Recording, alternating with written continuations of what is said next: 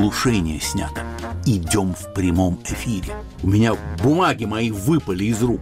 Боже, вас разрешили. Неужели вас разрешили? Конечно, я вам дам интервью.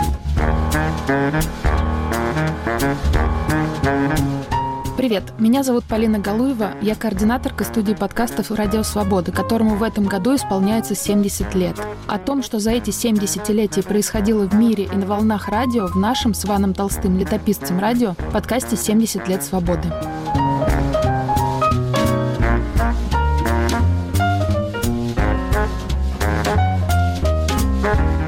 Сегодня поговорим про 80-е и начнем с весьма драматических событий. В субботу, 21 февраля 1981 года, около 21.00 в здании в Мюнхене, где располагалась штаб-квартира «Радио Свобода», произошел мощный взрыв. Пострадали четыре сотрудника радиостанции и двое людей, живших неподалеку от штаб-квартиры радио. Окна в домах выбило в радиусе нескольких сот метров. По счастливой случайности никто не погиб. Зданию был нанесен ущерб, превысивший 2 миллиона долларов. Взрывное устройство весом почти в 15 килограмм взрывчатки и пластика находилось на первом этаже недалеко от Чехословацкой службы «Радио Свободная Европа». Машинкой Льва Ройтмана выбила входную дверь в его кабинет, в коридор, и она улетела. А в кабинете Махлиса все было перевернуто, покосился портрет Николая Васильевича Гоголя и чуть было не вывалился из рамы, но удержался. Кстати, эфир не прервался. По горячим следам расследовать теракт не удалось, а вот спустя почти десятилетие, уже после падения Берлинской стены и открытия архивов Штази, стало известно, что теракт был спланирован и осуществлен группой под руководством международного террориста венесуэльца Ильича Рамиреса Санчеса, известного по прозвищу Карлос Шакал, а заказал его румынский диктатор Николая Чаушеску. Санчеса удалось задержать лишь в 1994 году в Судане из архива «Радио Свобода».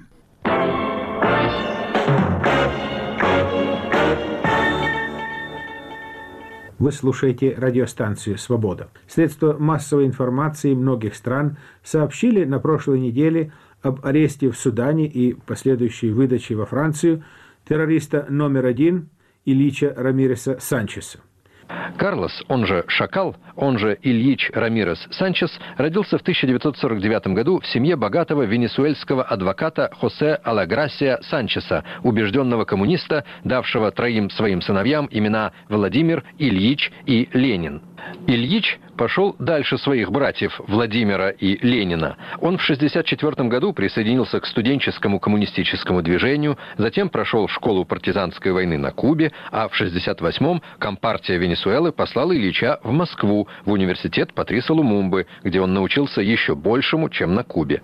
Там же, в Москве, он сошелся с так называемым Народным фронтом освобождения Палестины и отбыл в Иорданию, в палестинские лагеря, где завершил свое образование. На его счету террористические акты в Германии, во Франции, угон самолета в Энтебе, убийство многих людей. Семь лет он жил в Сирии и, наконец, арестован в Судане. Сотрудники радио теракт пережили стоически, держались как портрет Гоголя.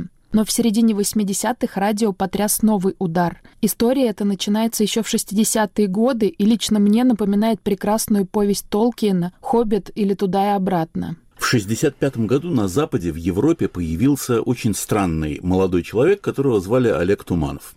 Олег Туманов был матрос советского корабля, который во время своей стоянки в Средиземном море, около берегов Египта, ближе к Ливии, ночью спрыгнул с корабля и поплыл в сторону берега.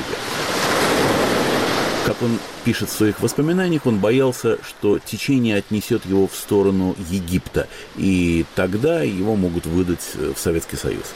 Но э, благополучно он э, сворачивал ближе к западу и оказался в Ливии.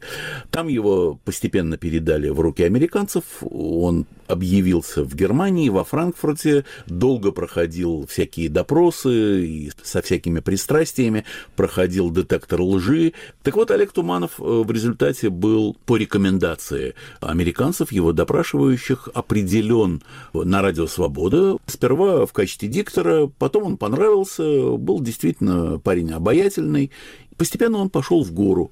К началу 80-х, к середине дослужился до исполняющего обязанности главного редактора русской службы. Оказалось, что большую часть этого срока он был завербован и поставлял в Москву секретную информацию. У Туманова был тайный шифр.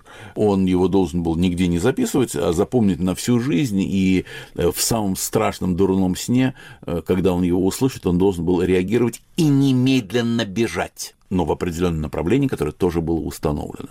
И вот 23 февраля по такой дурацкой советской привычке в кабинете Туманова шла пьянка. 23 февраля, День Советской Армии. Редакторы и там продюсеры квасили. И вот, э, хорошо нагрузившись, Туманов отправился к себе домой, в Арабеллу, лег спать. В половине шестого утра звонок. А у него голова болит, лег поздно и такая звонок. Он снимает трубку, она еле, еле удерживается в его руке, и он слышит бодрый женский голос. «Ну где же ты? Таня уже родила мальчика. Мы все ждем тебя!» И повесила трубку. Он пишет, что холодный пот покрыл его с ног до головы. Это и была та самая роковая фраза, после которой он должен был ни минуты немедля драпать. И он говорит, я сел на кровати, я в ужасе посмотрел на комнату свою, а у него была неплохая квартира, на собрание икон, которые я 20 лет покупал, на старинные драгоценные книги, у него была неплохая библиотека. Я подумал о своей коллекции монет и марок – и я должен это все бросить, потому что Таня родила. Он говорит, я готов был все проклясть. Вся моя жизнь на Западе заканчивалась. Это была точка. Но это была и опасность. Меня могли схватить. Я взял себя в руки с трудом. Я принял душ. Я быстро сложил свою сумку. Выклеил самые ценные марки, которые ему потом помогут просуществовать в Москве несколько лет. Он их продаст потом все это уложил. Оделся в нормальный костюм дорожного типа и спустился вниз. Посмотрите обстановочку, а там круглые сутки работает бар, и вот шесть, начало седьмого утра, а телевизор у бармена включен, и уже повторяют какой-то футбольный матч вчерашний, и почти никого нет. Один-два у стойки бара пьют там свой кофе, я выпил чашку кофе, обменялся двумя словами с барменом, чтобы показать ему свое спокойствие, потому что мне было понятно, что меня кинутся искать. Это был уже рабочий день. Он взял такси, сказал аэропорт, купил билет до западного Берлина. Прилетел в западный Берлин. Там долго уходил от возможного хвоста. Где-то завтракал, заворачивал за какие-то переулки, останавливался, резко шел в обратную сторону, проверить, нет ли кого. Нет, ушел. Затем дошел до одного из универмагов близко к границе с Восточным Берлином. Взял какой-то костюм на примерку, зашел в мужскую кабинку вместе со своей сумкой, вынул из кармана отверточку, отвинтил винты одной из панелей мужской кабинки, отодвинул ее, и там была дверь. Он в эту дверь постучал условным стуком. Дверь через несколько секунд распахнулась, и две руки втащили его туда. Это был тайный ход в Восточный Берлин, устроенный советской разведкой. Тут же ему сказали, советский э, агент бежал на Запад, где-то в Греции. Который его сдал. Еще не сдал, но мог сдать, ибо он знал, что Туманов работает на советскую разведку. И все, он примерно месяц посидел в Карлсхорсте, и затем его переправили в Москву, и скоро началась пресс-конференция. Сегодня представители ряда органов советской печати встречаются с Олегом Александровичем Тумановым. Более 20 лет проработал он на радиостанции «Свобода». Туманов, давно осознав допущенную в молодости ошибку, принял решение о возвращении на родину – и в связи с этим собирал конфиденциальные документальные материалы о подрывном и разведывательном характере деятельности радиостанции «Свобода» и ее использовании американскими службами во враждебных Советскому Союзу целях. Эти документы по возвращении на родину были переданы Тумановым советским компетентным органам. Принимая во внимание чистосердечное раскаяние Туманова в содеянном, его добровольную явку с повинной, желание искупить свою вину участием в разоблачении деятельности зарубежных центров идеологической диверсии, а также важность предоставленной им информации, было принято решение о возвращении Туманова в Советский Союз. В Президиум Верховного Совета направлено представление об освобождении Туманова от уголовной ответственности в порядке помилования. Сегодня, Олег Александрович, мы зададим вам вопросы о деятельности радиостанции и тех, кто работает на ней. Пожалуйста. Виктор Пономарев, телеграфное агентство Советского Союза. Олег Александрович, первым, кто откликнулся на вашу пресс-конференцию в Москве, был сотрудник радио «Свобода» Редлих. Он заявил, уже в который раз, кстати, что РСРСЕ никакого отношения к ЦРУ не имеет. Следом разыграла наивность и мигрантская газета «Русская мысль». Она спросила, как можно вести шпионаж, сидя у микрофона. Как вы могли бы прокомментировать это? Ну, Роберт Редлих это офицер по связям с, с зарубежными органами печати, так сказать, в основном с э, западно-германскими газетами и с Deutsche Welle. В принципе, его, конечно, бы уволили с работы сразу бы, если бы он сказал, что мы действительно, Радио Свобода действительно сотрудничает с ЦРУ. Мало кто знает, что сам Роберт Ретлих, кадровый сотрудник Центрального разведного управления. В свое время он возглавлял школу военной разведки в западно-германском городе Бад-Гомбурге. Что можно сказать о нем как о человеке? Ну, это то, что на Западе, ну, в принципе, называется словом «плейбой». А, как вы знаете, э, вот это занятие требует довольно больших финансовых вкладов. И за финансовые злоупотребления его в свое время, несколько лет назад, чуть-чуть не уволили с радиостанции. Но, видимо, вступилось какое-то высшее начальство, может быть, его начальство в Лэнгли, и он на радиостанции остался. Что касается газеты «Русская мысль», то сначала я несколько слов скажу об этой газете самой. 80 примерно процентов материалов, которые она публикует, это материалы радиостанции «Свобода». Они подготовлены радиостанцией «Свобода». Частью они шли в эфир, частью это материалы исследовательского отдела радиостанции. Поэтому, в принципе, русская мысль – это придаток радиостанции. И, конечно же, она, так сказать, э, в своих публикациях радиостанцию всячески выгораживает. Как можно заниматься шпионажем, сидя у микрофона? Не будем забывать, что у микрофона сидит лишь малая толика сотрудников радиостанции, те, которые вещают непосредственно в эфир.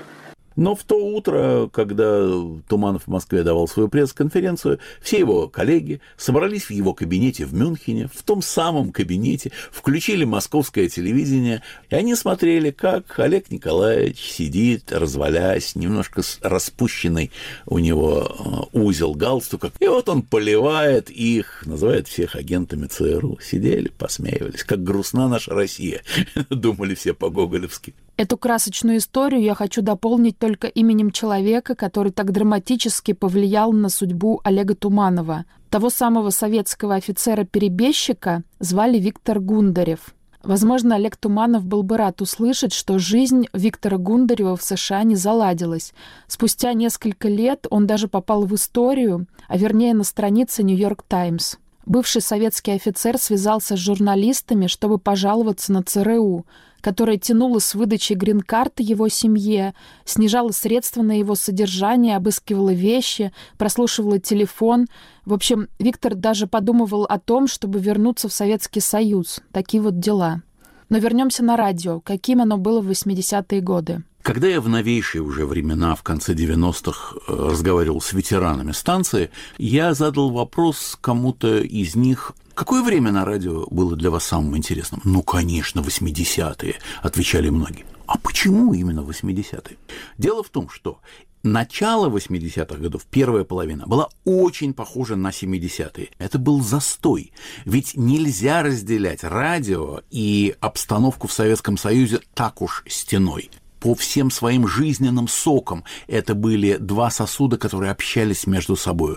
Нет жизни политической, нету каких-то перемен, нет революционных событий. Чем заниматься радио? И вот радио читало книги, радио осмысляло прошедшие годы, настоящее время, а что случилось с середины, точнее, со второй половины 80-х годов, мы все знаем. Началась перестройка. Но к перестройке и в стране, и на радио постепенно подходили со структурными определенными изменениями. На радио это было появление новых, конечно, свежих сотрудников. Да, в 80-м году, перед началом Московской Олимпиады, Советский Союз почти прекратил еврейскую эмиграцию. Все-таки подкопились какие-то силы, люди попривыкли жить на Западе, у них появились какие-то представления, они стали приходить на радио, и на радио оказались многие талантливые литераторы, новые силы, которые были готовы вступить в этот радиобой.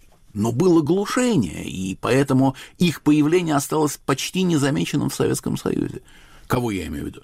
Борис Парамонов, Сергей Довлатов, Вайли Генис и многие другие. И что? Не к кому обращаться. И вот начинается перестройка, снимается глушение, и изменяется абсолютно все. Все то, что десятилетиями до этого, 35 лет говорилось, немножко как в вату, теперь вдруг хлынул свет, можно разговаривать. Это невероятный энтузиазм. Я помню воспоминания одного из ведущих вечерней программы 29 ноября 1988 года, которому в уши, в наушники сказал сидящий за пультом режиссер, глушение снято идем в прямом эфире. Он говорит, что у меня бумаги мои выпали из рук. Как? Впервые в истории чистый эфир. То есть то, что я сейчас скажу, будет услышано. Я представляю, сколько было выпито баварского пива и мозельского вина. Вы слушаете подкаст «70 лет свободы». Вернемся после короткого объявления.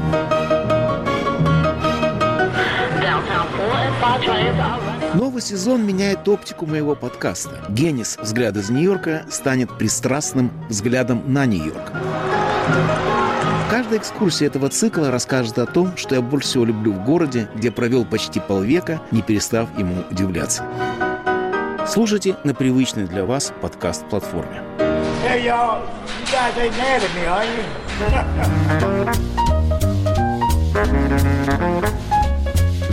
вы слушаете подкаст «70 лет свободы».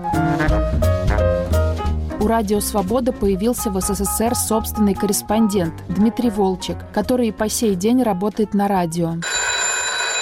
Через несколько дней после снятия глушения радио ведущий Савик Шустер позвонил в московскую редакцию журнала «Гласность», рассказывает Дмитрий Волчек. Это был абсолютно нелегальный журнал, основанный бывшим политзаключенным Сергеем Ивановичем Григорьянцем. Он вышел по, условно говоря, Горбачевской амнистии э, в 1987 году досрочно из э, политического лагеря и основал вот этот вот журнал. Он и, собственно говоря, был арестован в свое время из-за того, что он распространял правозащитный бюллетень В, это наследник хроники текущих событий. И вот этот журнал как бы продолжал вот эту вот традицию правозащитных журналов и бюллетеней, но был уже совершенно другой по своему формату, по насыщению. Там сотрудничали очень известные публицисты, и было много рубрик. Это был толстый журнал, который параллельно печатался типографским образом в Париже, переводился в Соединенных Штатах на английский язык и имел огромный успех в диссидентской среде целыми днями о нем говорили все западные радиостанции. У нас э, перед нашей редакцией, которая э, располагалась в обычной э, трехкомнатной квартире Сергея Григорьянца на окраине Москвы, недалеко от станции метро Бабушкинская, постоянно стояли западные корреспонденты, съемочные группы, приезжали делегации, все иностранцы, которые так или иначе интересовались советской политикой, их было в то время очень-очень много а в Москве, а, приходили и выясняли, значит, чем мы занимаемся, и расспрашивали о будущем Советского Союза. Так что вот этот такой контекст, почему раздался этот звонок из Мюнхена, из штаб штаб-квартиры «Радио Свобода» и почему. Значит, тогда был Савик Шустер, редактор, известный очень журналист, работающий сейчас в Украине уже давно, который тогда занимался вот этой программой информационной, прямого эфира, модифицировал ее, он попросил тогда, чтобы кто-нибудь из редакции согласился работать в этой программе прямого эфира. Но сначала только делать обзоры советской печати, потому что мы не знали, насколько это опасно. Возможно, если бы мы начали с репортажей, то, как думали тогда в Мюнхене, нас бы немедленно арестовали, потому что Радио Свобода, несмотря на то, что только-только, буквально 2-3 дня назад было закончено глушение, все равно пользовалась в Советском Союзе такой, так сказать, репутацией чего-то, ну, радикально антисоветского. И, ну, и вполне заслуженной репутацией, конечно. Вот, так что поначалу мы, э, они предложили делать мне только эти обзоры печати советской, и это было очень интересно, но потом, поскольку меня не арестовали, они уже предложили делать репортажи, и вот так я стал первым внештатным корреспондентом «Радио Свобода» в Москве. А как первого корреспондента «Радио Свобода» воспринимали в Советском Союзе? Охотно с вами разговаривали? Ну, это зависело от среды. Конечно, вот в такой среде радикально антисоветской, протестной, воспринимали с восторгом. Но было же интересно говорить с людьми, которые еще совсем недавно даже не помышляли о том, что можно дать интервью «Радио Свобода». Тогда были новые народные депутаты, только начались эти свободные выборы, еще условные, но все равно появлялись новые политики, уже такого легального плана, не подпольные, а, так сказать, имеющие какой-то статус. И вот с ними говорить было очень интересно, и их реакцию наблюдать было интересно, потому что некоторые просто пугались и думали, что это какая-то провокация, то есть как может им звонить корреспондент Радио Свободы из Москвы, это... а другие, наоборот, боже, вас разрешили, неужели вас разрешили? Конечно, я вам дам интервью. Ну вот такие были реакции. А когда вы первый раз попали в Мюнхен? Очень скоро, это был 89 год. Я приехал уже в штаб-квартиру тогда в первый раз, потом много раз приезжал. Конечно, это было тоже очень тревожно, потому что пересекать советскую границу было. Ну, я сначала был в Париже, потом приехал оттуда в Мюнхен. И, конечно, я запомнил это навсегда, это путешествие, эту встречу с коллегами. И, наверное, самое главное то, что я тогда привез из Мюнхена огромное количество литературы, там из даты, пять или шесть огромных коробок на поезде, и они пользовались огромным успехом, все читали, разглядывали эти сокровища. Это было очень интересное путешествие. Уже не проверяли на границах, да? Проверяли ну. и специально держали поезд, и только из-за одного меня очень долго задержали в Бресте и вытащили все эти коробки, изучали, но все, ни, ни одной книги не изъяли. А как вам впечатление от радио? Во-первых, Мюнхен сам мне очень понравился. Это, наверное, это было прямой противоположностью тогдашней Москве. То есть после хаоса, нищеты и безумия такой город э, стабильный, богозажиточный, спокойный. И это, конечно, было очень интересно. Ну и, конечно, сама радиостанция была очень... Это огромные корпуса, которые находились тогда возле английского парка. Это старое здание. А там были какие-то интересные вещи. Я, скажем, одно время сидел вот прямо возле того места, где когда-то террорист Карлос Шакал подложил взрывное устройство. Это потом это уже стало частью русской службы. Так что, да, я познакомился со многими людьми, имена которых только слышал. Был директор тогда Владимир Матусевич, известный в Советском Союзе кинокритик, киновед, специалист по скандинавскому кино, особенно по кинематографу Ингмара Бергмана. Он остался на Западе, попросил убежища, и После известного дела Олега Туманова он возглавил русскую службу, и человек был очень сложный, но очень любопытный. И, конечно, у нас было очень много а, тем для беседы, потому что я тоже интересовался кинематографом, и у нас были общие вкусы. Мы очень любили кино Эрика Ромера. Много было очень интересных людей, легендарных, скажем, Кирилл Хенкин, который когда-то вернулся, друг э, сына Цветаева и вообще легендарный человек, который когда-то вернулся из э, первой эмиграции в Советский Союз, потом снова эмигрировал с его женой Ириной Хенкиной, которая вела на радио программу «Аспекты». Очень интересную интеллектуальную программу, эссеистическую, мы очень подружились. Вообще много сразу я обнаружил там людей, с которыми было о чем поговорить, и впечатлений было очень много. А вы приехали в командировку, то есть вы потом вернулись в Москву, да? Да, я вернулся в Москву, продолжал работу, потом снова приезжал, а потом уже в 93-м году мне предложили место в отделе новостей. И в 93-м году даже могу сказать точную дату, 7 ноября, поскольку это был тогда уже отмененный советский праздник, я это запомнил. Я переехал в Мюнхен, то есть это было без малого 30 лет назад. Ну а закончить рассказ про 80-е годы хочется все-таки вот этим репортажем.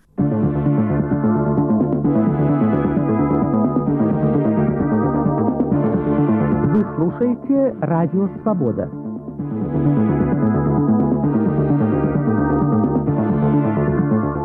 Мы видели по телевидению обыкновенное, ну, я бы сказал, необыкновенное все же чудо – Немцы из Восточного Берлина гуськом, группками в своих э, чадящих и тарахтящих трабантах двигались мимо восточно-германских пограничников через проходы в Берлинской стене, двигались в Западный Берлин. И все это происходило без виз, без задержек и, самое главное, без стрельбы в этих первопроходцев – это был конец Берлинской стены, которая к тому времени простояла более 28 лет.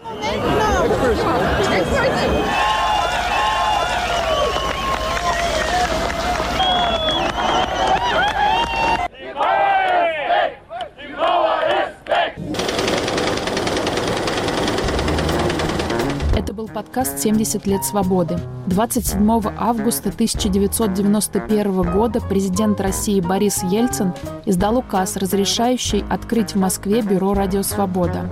В следующем эпизоде обсудим с Иваном, как «Радио Свобода» провело 90-е годы. Слушайте нас в удобном вам приложении подкастов, ставьте лайки, пишите комментарии и оставайтесь с нами на свободе. Пока-пока. Мы как настоящий сериал завели сцену после титров.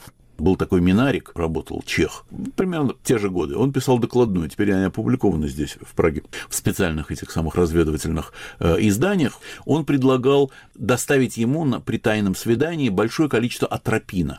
Он говорит, я его насыплю во все салонки в столовой нашей и всех отравим.